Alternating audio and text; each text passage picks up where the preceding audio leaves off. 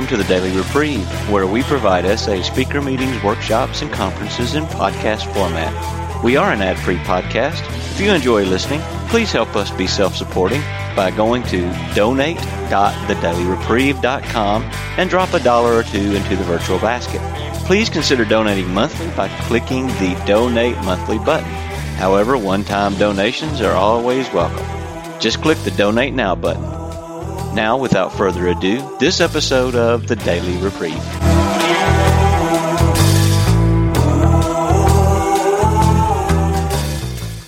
Welcome to this meeting of Sexaholics Anonymous. I'm Quince, and I'm a grateful recovering sexaholic, and I've been sexually sober since the 14th of June 2010, and I'm a precious, forgiven child of God, worthy of that forgiveness and claiming that forgiveness today.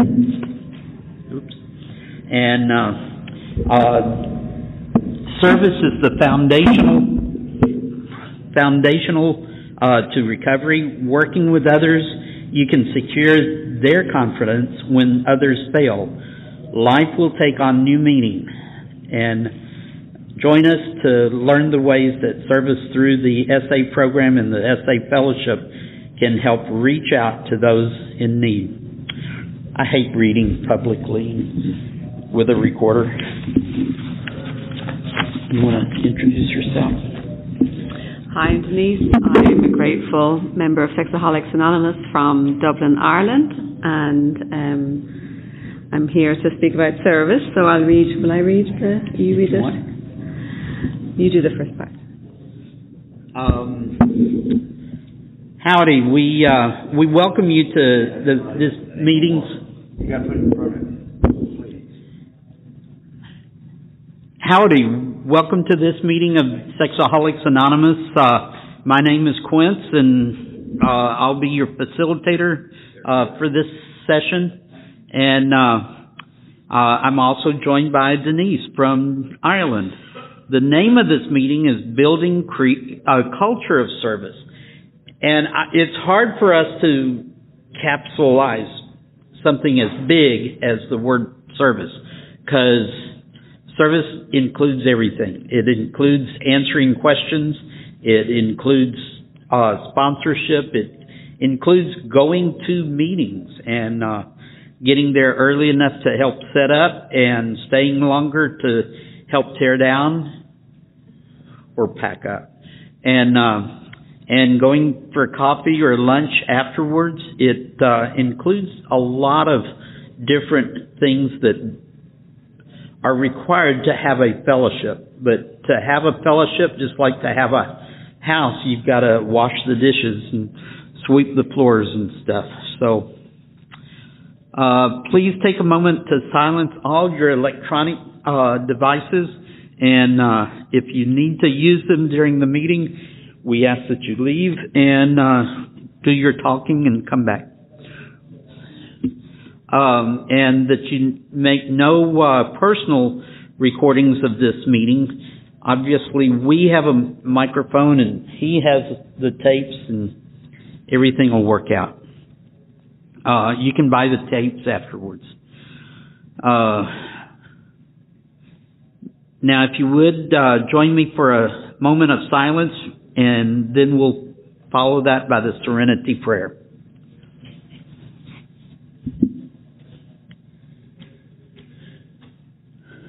God, grant me the serenity to accept the things I cannot change, the courage to change the things I can, and the wisdom to know the difference.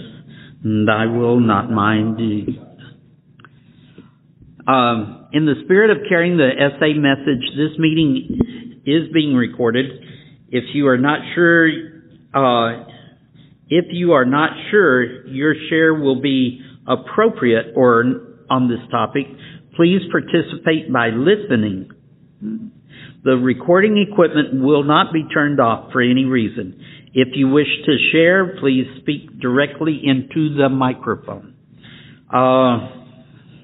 So the listeners can follow you. If you wish not to share to be recorded, we invite you to participate by listening or attending another session. Please do not touch any of the recording equipment.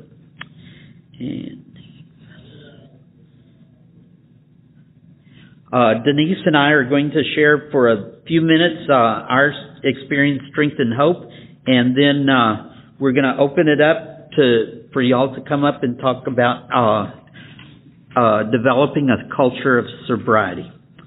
I'm Quince, and I'm from San Antonio, and hosting one of these big things is a lot of service opportunities. I went to Costco yesterday, and we spent about 2 hours just pulling all kinds of granola bars and trail mix and sodas and stuff, and all of that is up on the 20th floor, so in between sessions, you're welcome to go up there and sit and visit. The old-timers are also up there, so you can go up there and just hang out with I know Harvey's up there. I know Mike C's up there. I know a couple of others are up there, and they actually have timed times they're supposed to be there.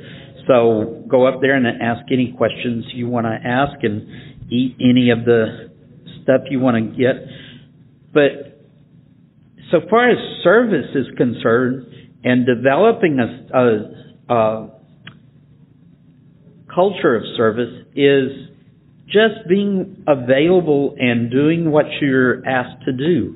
And it's really, this has been hard for me to package in terms of, what is it? Because service can be just for a meeting, getting ready for a meeting, setting up the materials. I don't know how most of y'all have your meetings, but we have topic meetings and we have book meetings. A book meeting may be just reading out of the white book, 3 or 4 pages. So you have to have those white books passed around and stuff, or people bring their own white books, but you have 2 or 3, backups. And the format, we here in San Antonio use a format, and so we read the same materials every meeting, and but that has to be passed out, and then it has to be picked up. I have not done much at the regional or international levels until this international convention. I've been to 7 other conventions, but I haven't done anything for them, really. So there's lots of different ways to get involved culturally, but the main thing I wanted to talk about is just being available for service. And service is anything from, straightening chairs to passing out literature or picking up literature. And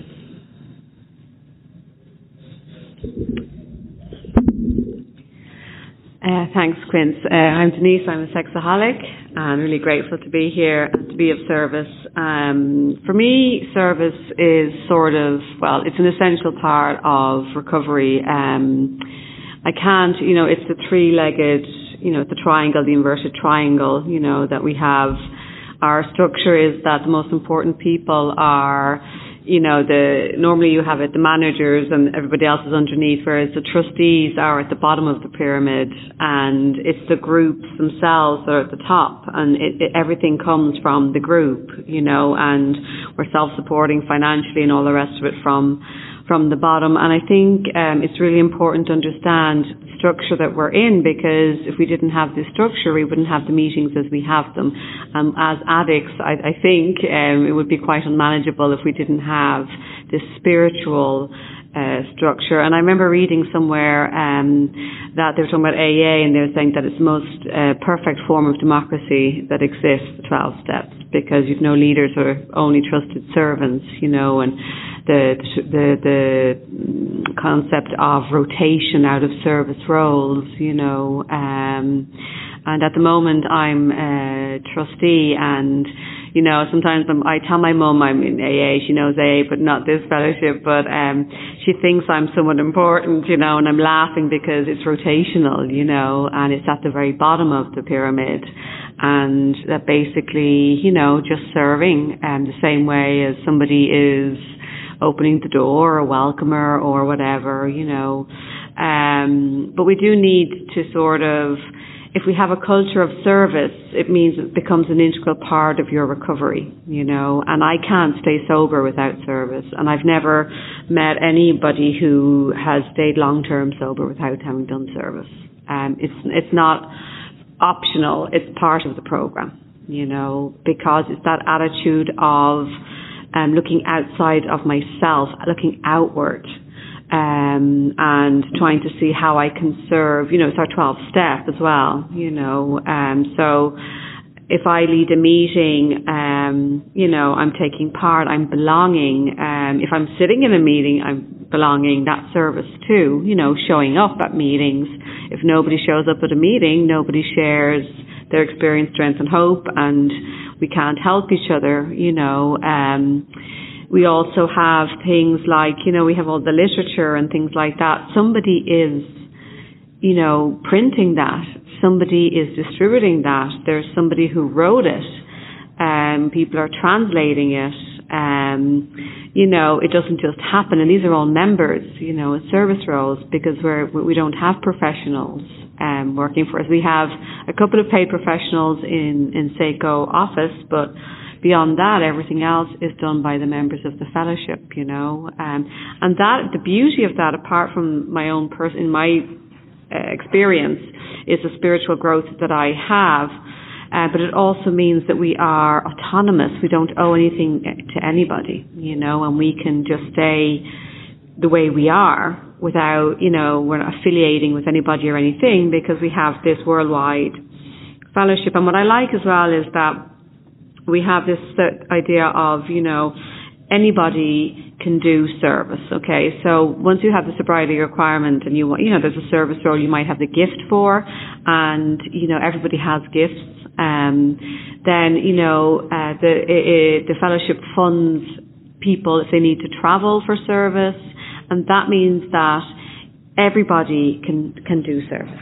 It's not just those who have money, you know, and I think that's a really wonderful thing as well, because you'd create an elite then, you know, there'd be servers who can go to do PI work or who can travel to do different things because they have the finances, and then there'd be other people who can't, and we can't hear their message and their skills and what their gift and their recovery, you know. And as a female member of the fellowship, it was essential for me even more to do service, because I'm the only woman in my group, and I can't have fellowship, you know. I mean, I'm not hanging out with the guys or ringing or, you know. And so through service, I get to interact with my fellow members in a safe way.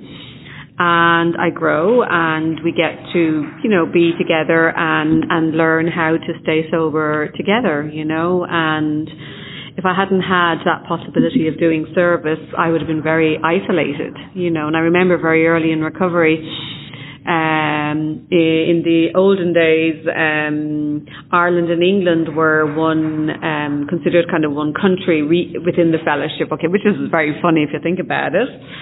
And I would go over for gratitude days and different things, but one of the old timers over there kind of pushed that I became an alternate delegate for the fellowship when I had the sobriety requirement, and then he couldn't go, so I came to Nashville, and I was an alternate delegate. So I took the place. The alternate was an Englishman, and he had been in the army, and I was taking his place, and I was an Irish woman.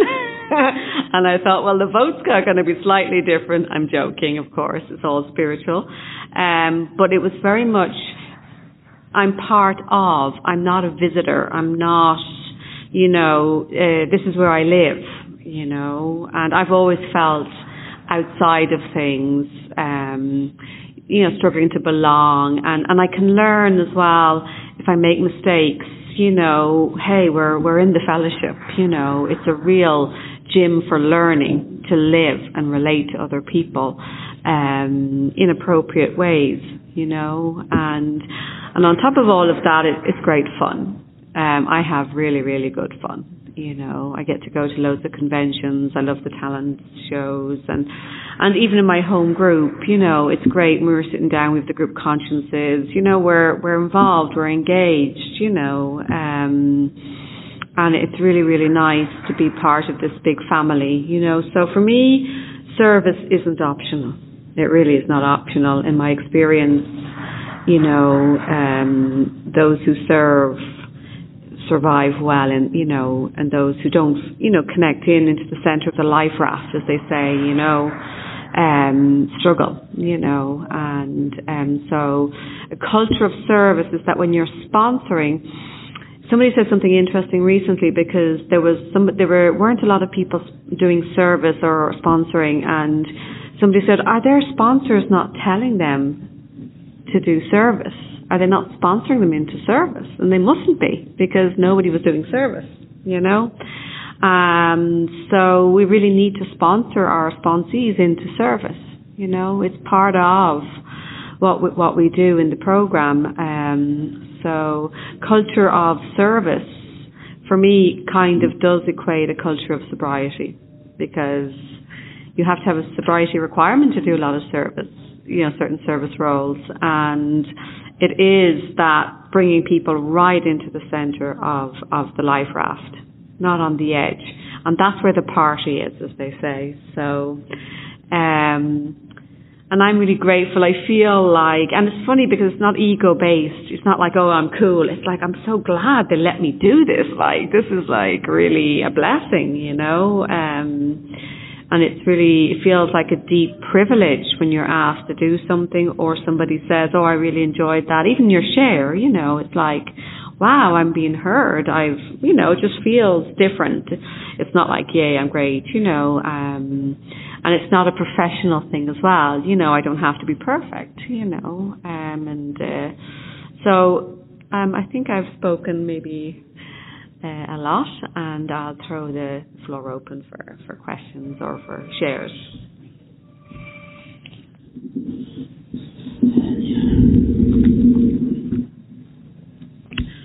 Okay, if you've been to other conventions, this may sound very familiar, but a little different to you. Here are the guidelines for sharing at this meeting. In sharing, we ask that members with 5 years or more of sobriety share first, then 1 to 4 years.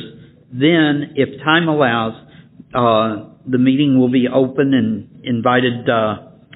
Everybody will be invited to share, and with this large of a group, won't take long. So, if you would like to share, please come up. We'll have the shares here. I'll get up, actually, and you'll speak directly into the microphone. When it is your turn, please share. Please speak clearly into the mic, so that everyone can hear. In participation, we avoid topics that can lead to dissension or distraction. We also avoid explicit sexual descriptions and sexually abusive language. The emphasis is on honesty, recovery, and healing, and service. How to apply the 12 steps and 12 traditions in our daily lives. No crosstalk, please. If someone feels another is getting too inappropriately explicit or is focusing excessively on the problem rather than on the solution, they may so signify by raising your hand quietly. Although this is an anonymous program, please remember that anonymity does not mean legal confidentiality. Please do not share any felony for which you have not been adjudicated, else we will be required to inform law officials in the state of Texas to protect the injured. Please be mindful that what you share to not break your own or another member's anonymity. And with that, we'll open it up. And I'll time for 4 minutes, and if you hear the timer go off, you can stop talking. And if you'll come up here and talk directly into the mic.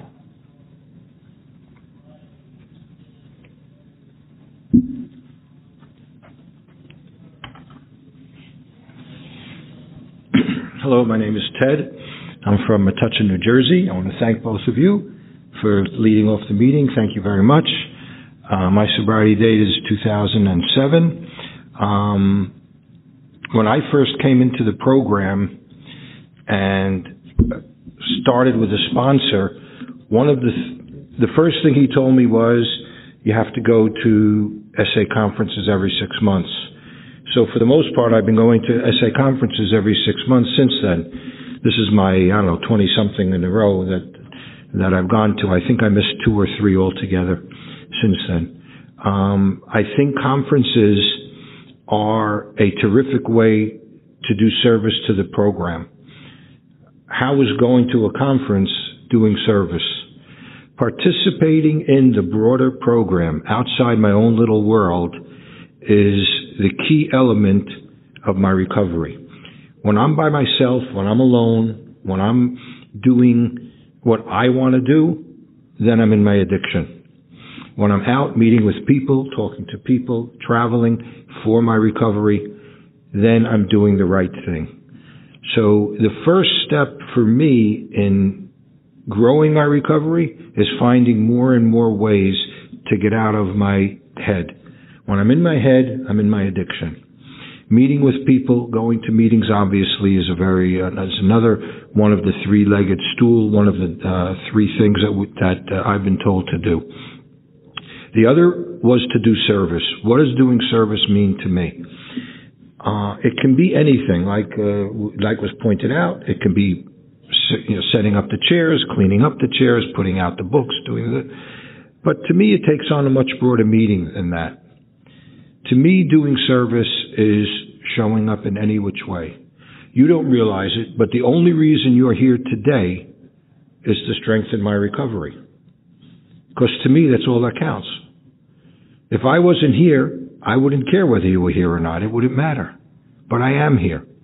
And by me being here, your being here matters. You are here for one reason and one reason only, to build my recovery. And you know why I'm here? To build your recovery. By you coming to this meeting, you've strengthened my recovery. You've given me a reason to come here, to open up, to get out of my head, to share. You've given me a reason to shine the light on the sickness that is deep inside my body. I know people that come to the conferences and they stay in their room the whole time. What's the point? The whole point is to come and see and be seen. During my time in recovery, if I wanted to list all the things that I've done in terms of, quote, service, it would go over the 4 minutes. But they're fun. They're things that I like doing. What I've learned is, by this great fear that I have of, I'm really not going to be accepted by the other person. They're really not going to like me. They're going to know that I'm an addict. They're going to know that I'm a really sick person. None of that matters. That's just me and my disease. Every time that I've done service, I've walked away a happier, a better, a more complete person. And the service can be anything. It could be making a phone call. It could be bringing a friend to a meeting. It could be sharing your room at a conference. There are so many things that I do that open me up to the world, that share my health, my recovery with other people. That's doing service. And it's the greatest service I can do because I get the biggest payback on it. Yeah, it's great to go sit out at the table and do, all the things that you see around here. Are any of you people first-time conference attendees? Okay, you're in for tremendous experience. Take it all in. It's overwhelming maybe a little bit. You're going to walk into a room later for dinner and there's going to be, 400 or 500 people there that are all sex addicts. You've never done that before in your life. You've been running around in shame and in privacy. And great. Going to dinner tonight is doing service for you because you're going to open yourself up to the people around you. And that's my definition of service, opening myself up to the people around me so that they could see me for who I am, the real me, and that you could, and that I could see them for who they are. So service doesn't have to only mean setting up chairs and setting up books. It's any way that I can make me a better person so that I can help other people be a better person. That's my definition, and it's worked for me for a long time. So my sponsor was very wise in passing that down to me. I pass it along to you. Go to conferences, do service, and stay sober. Thank you. Thank you.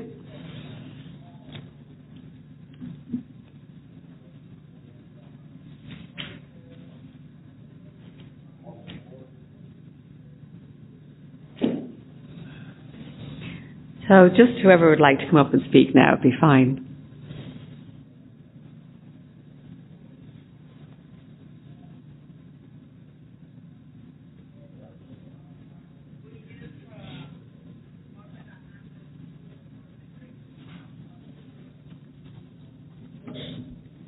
Hello, my name is Joel. I'm a sexaholic. For anyone listening to this recording, there's 4 people in front of me who I'm speaking to. And I came here, 5. Well, in the room total, there are 6 people, but 4 on the other side of this table. I came here because my situation is, it's been a long haul. I'm from Canada. I had 3 years sobriety in Vancouver, BC, and single, abstinent, the whole deal, and had migrated from another larger fellowship where, you know, my peers, they were going downhill, and I couldn't go down with them. I only got those 3 years because people did a lot of service work and outreach in that fellowship. And I migrated over to this one where there was a whole lot more clean time. Guys of 20 plus years. Since then, the fellowship I've heard has contracted quite a bit up where I'm from. Things got bad for me. I went down to SoCal and was in Orange County for a good chunk of time, and then LA. Down in Orange County, a culture of service was a really big thing. People were voluntold and mandated into service positions.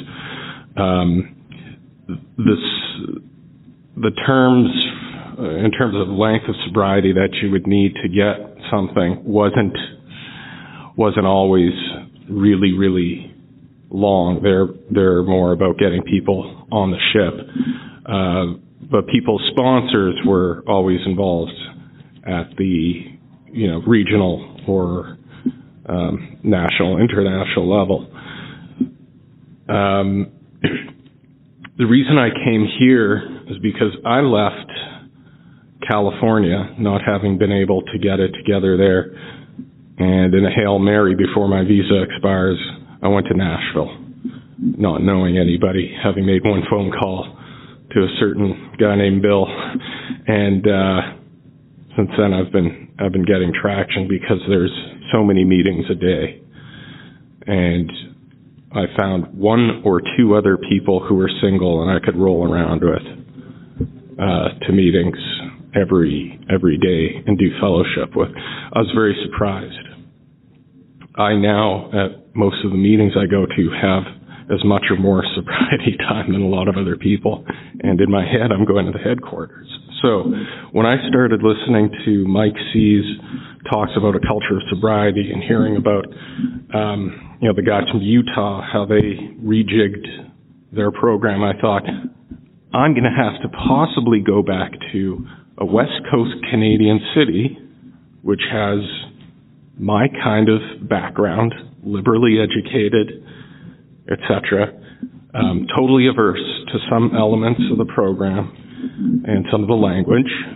And how on earth am I going to find people so that I can stay in this program and not have to migrate to a different program and try and work an essay version in a different program?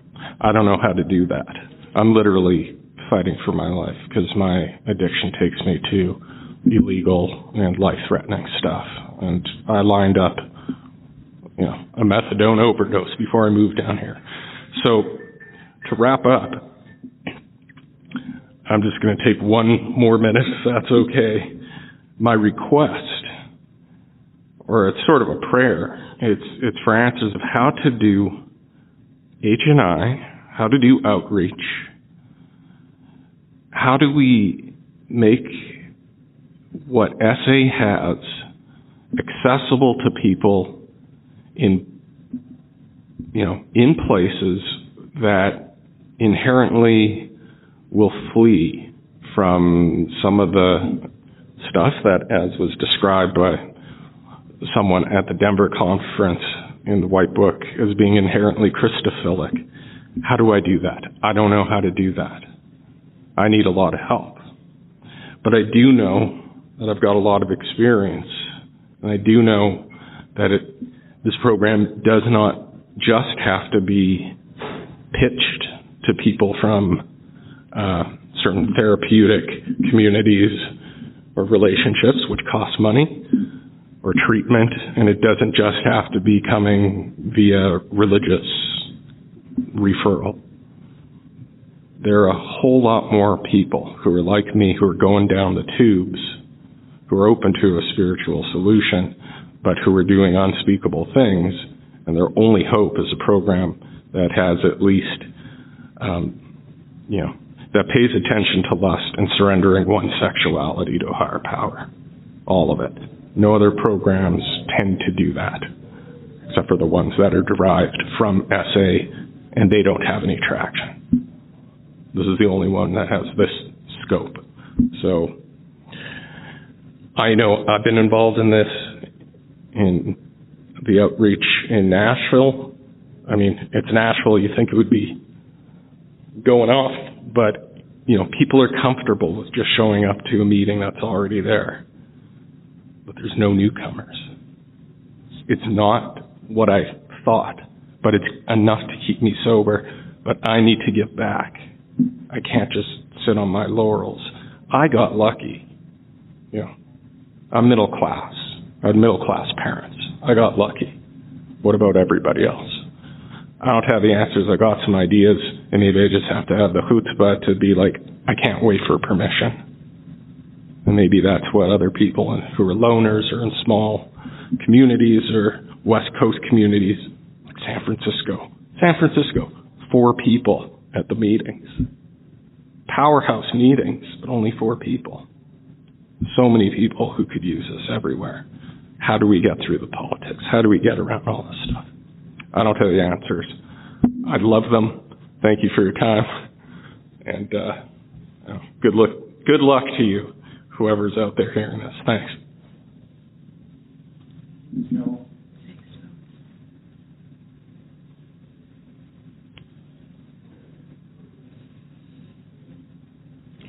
Anybody else? Okay, I'm Denise, I'm a sexaholic, and I have some answers, only in the sense that I have some experience. I come from Ireland, and I'm not Christian, and I'm not religious, and I'm sober in this program, because this is a fellowship of men and women who share their experience, strength, and hope, and, you know, sect, denomination, politics, organization, etc. So already, this is just a 12-step program. Like AA, like the rest of them, this is just a 12-step program.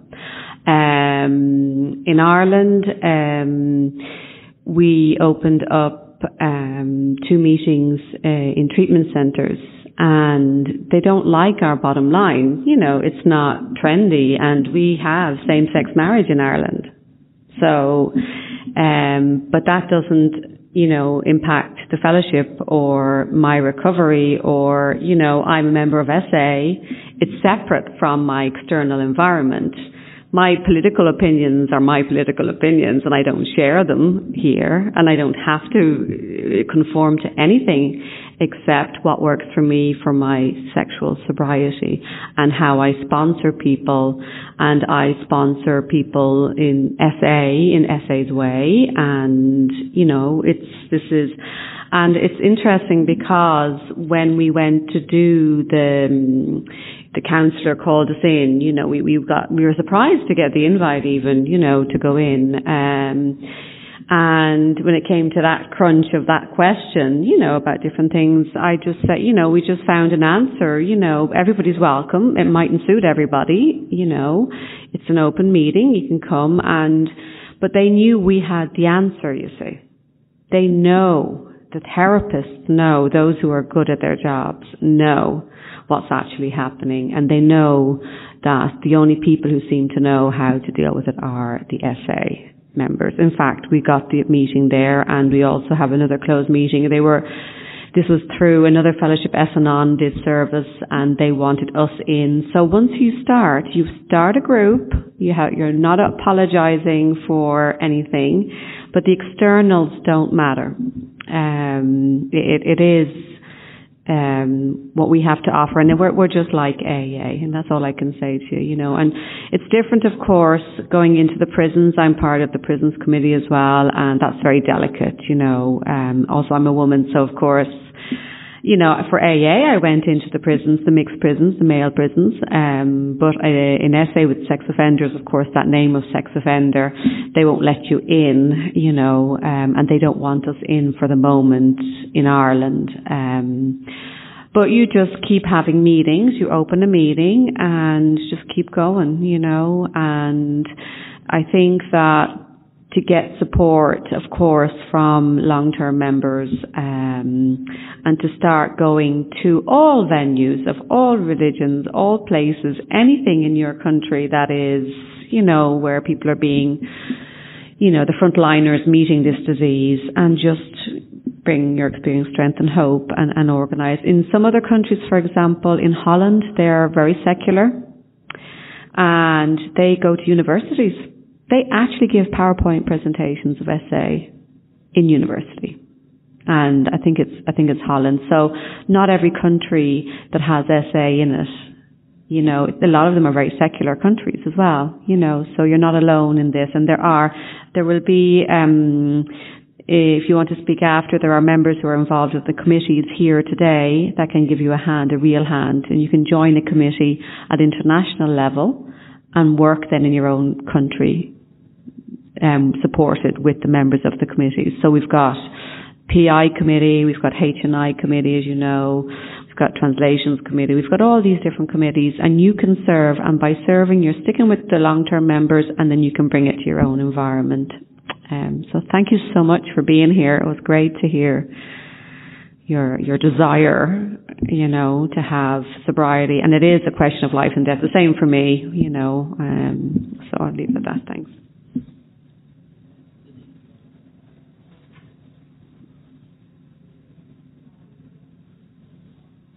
David, Terry? Ask questions. But you have to do it on the mic.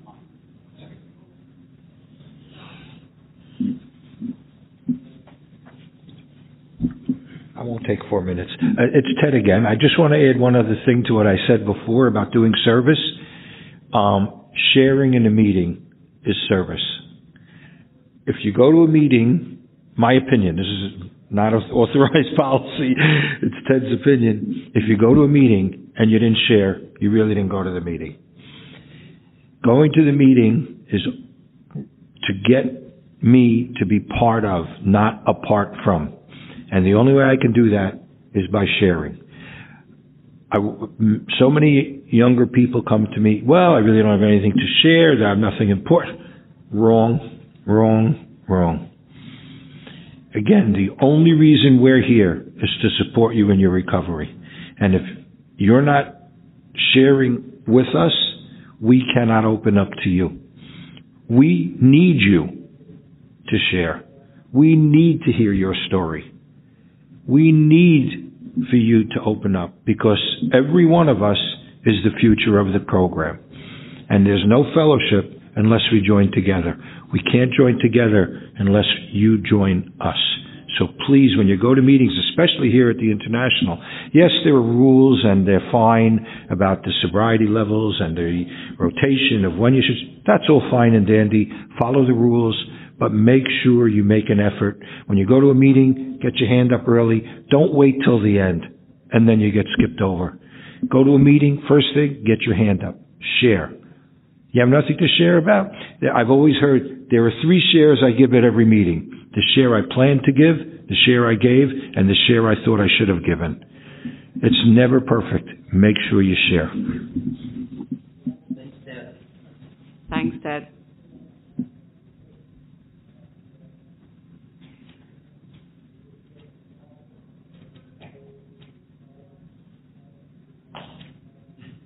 Ask a question. On the mic. You can do it next.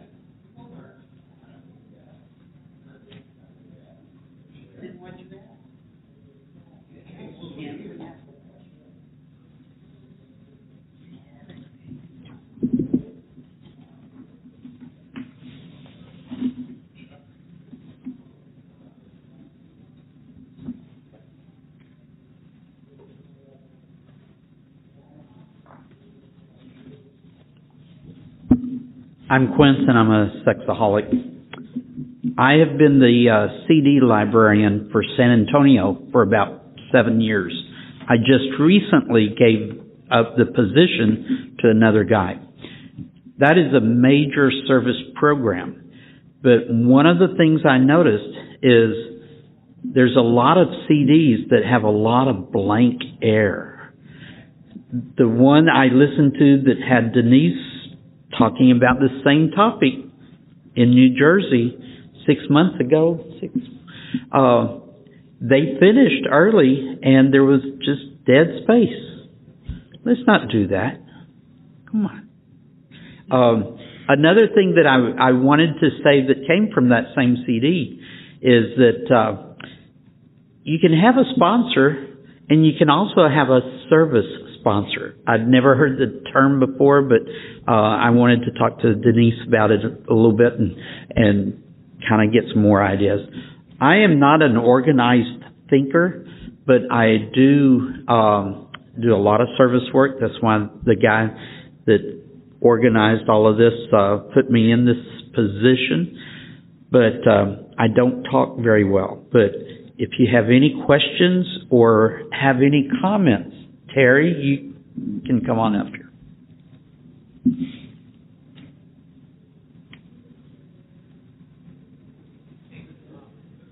This is what you call bottle.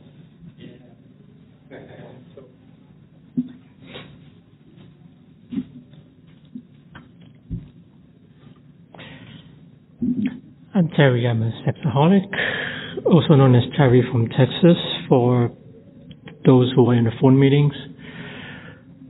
So far, the only service that I have been doing is showing up to meetings, meeting with sponsors, working with my sponsors, and calling people when they respond.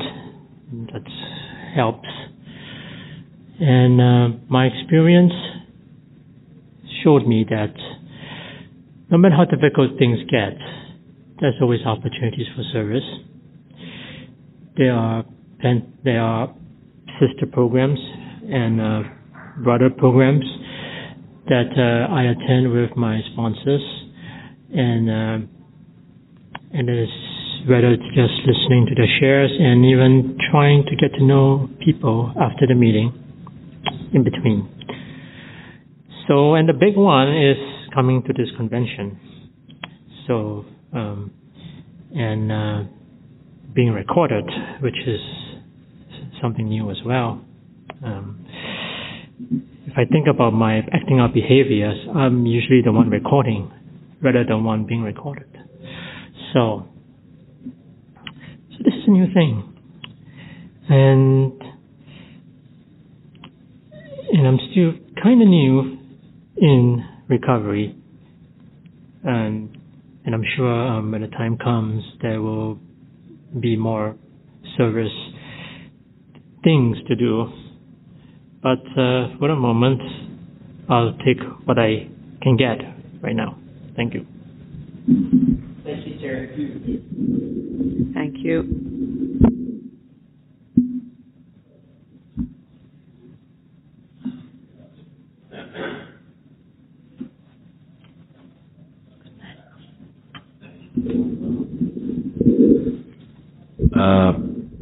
My name is David, sexaholic.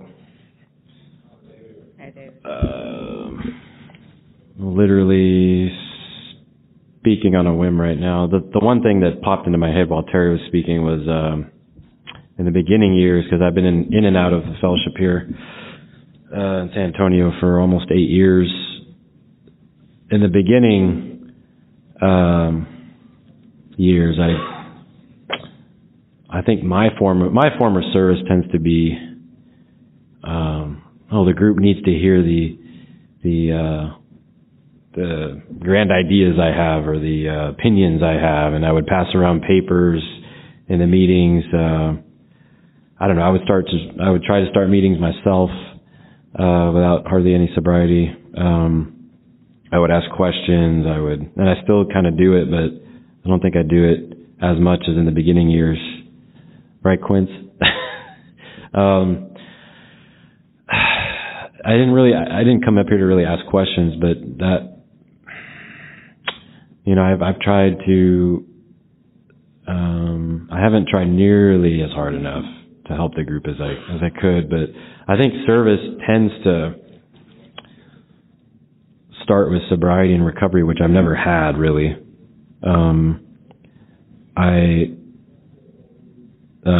Probably one of the most analytical persons in the rooms.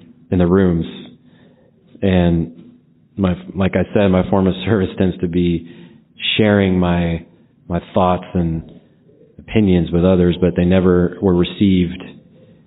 It never was reciprocated the way I expected or wanted, because everything in the group starts with sobriety.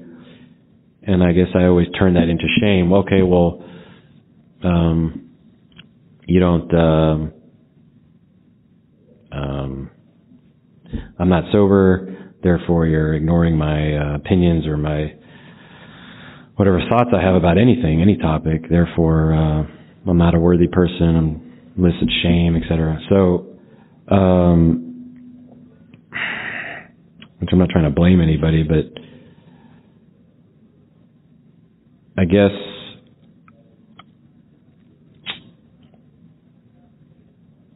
the dynamic of this program has clashed with my personality, and I'm still trying to, surrender that to God and to whatever, the program, whatever. And whereas outside of the program, my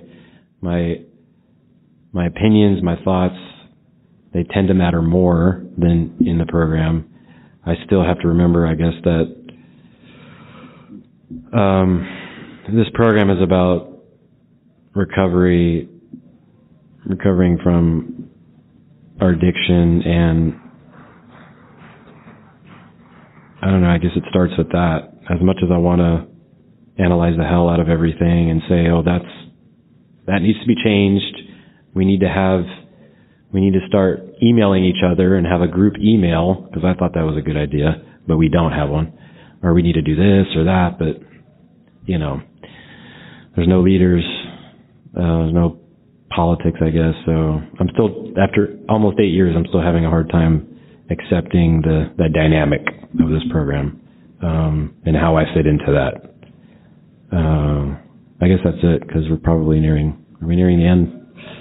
Okay, that's it.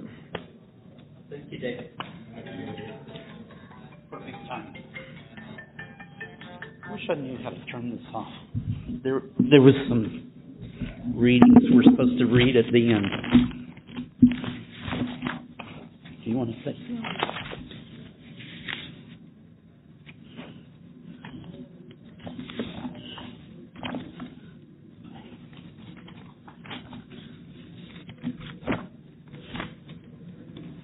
I'll get there. I'm flipping pages.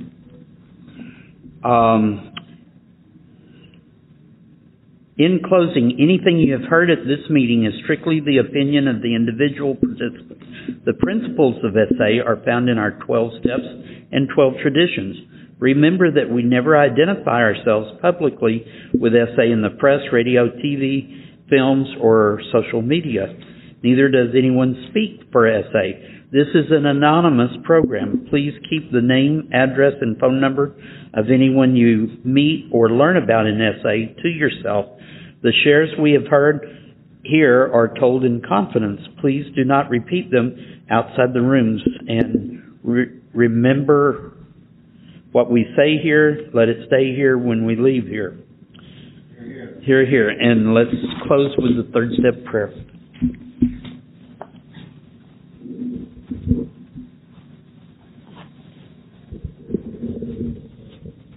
Let's all gather around the mic. I don't know. God, I offer myself to Thee, to go with me and to do with me as Thou wilt. Relieve me of the bondage of self, that I may better do Thy will. Take away my difficulties, that victory over them may bear witness to those I would help. Of Thy power, Thy love, and Thy way of life, may I do Thy will always. Keep coming back. It works. If you work it, so work it, you're worth it. If you don't, one day at a time. Come again. Thank you. Thank you, gentlemen and ladies. And Lee will come in and turn it all off. Thank you so much. Well, that's where the original was, so I go back. There's the meetings. Yeah. It is until we link the change metro on the city. But the microphone won't. Well, yeah. Borders. The cultural borders, right? Like red state.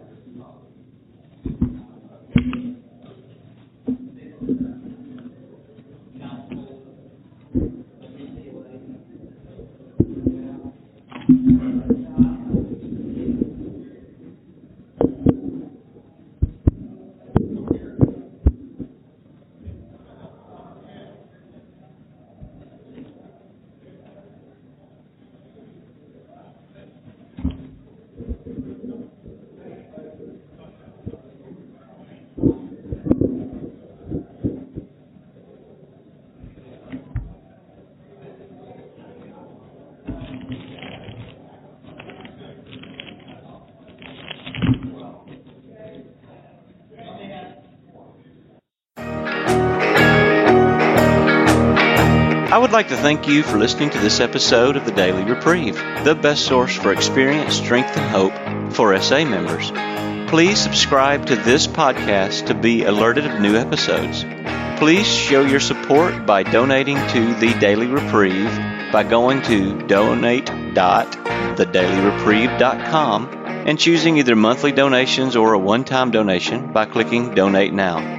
Thank you for listening, and stay tuned for the next episode of The Daily Reprieve.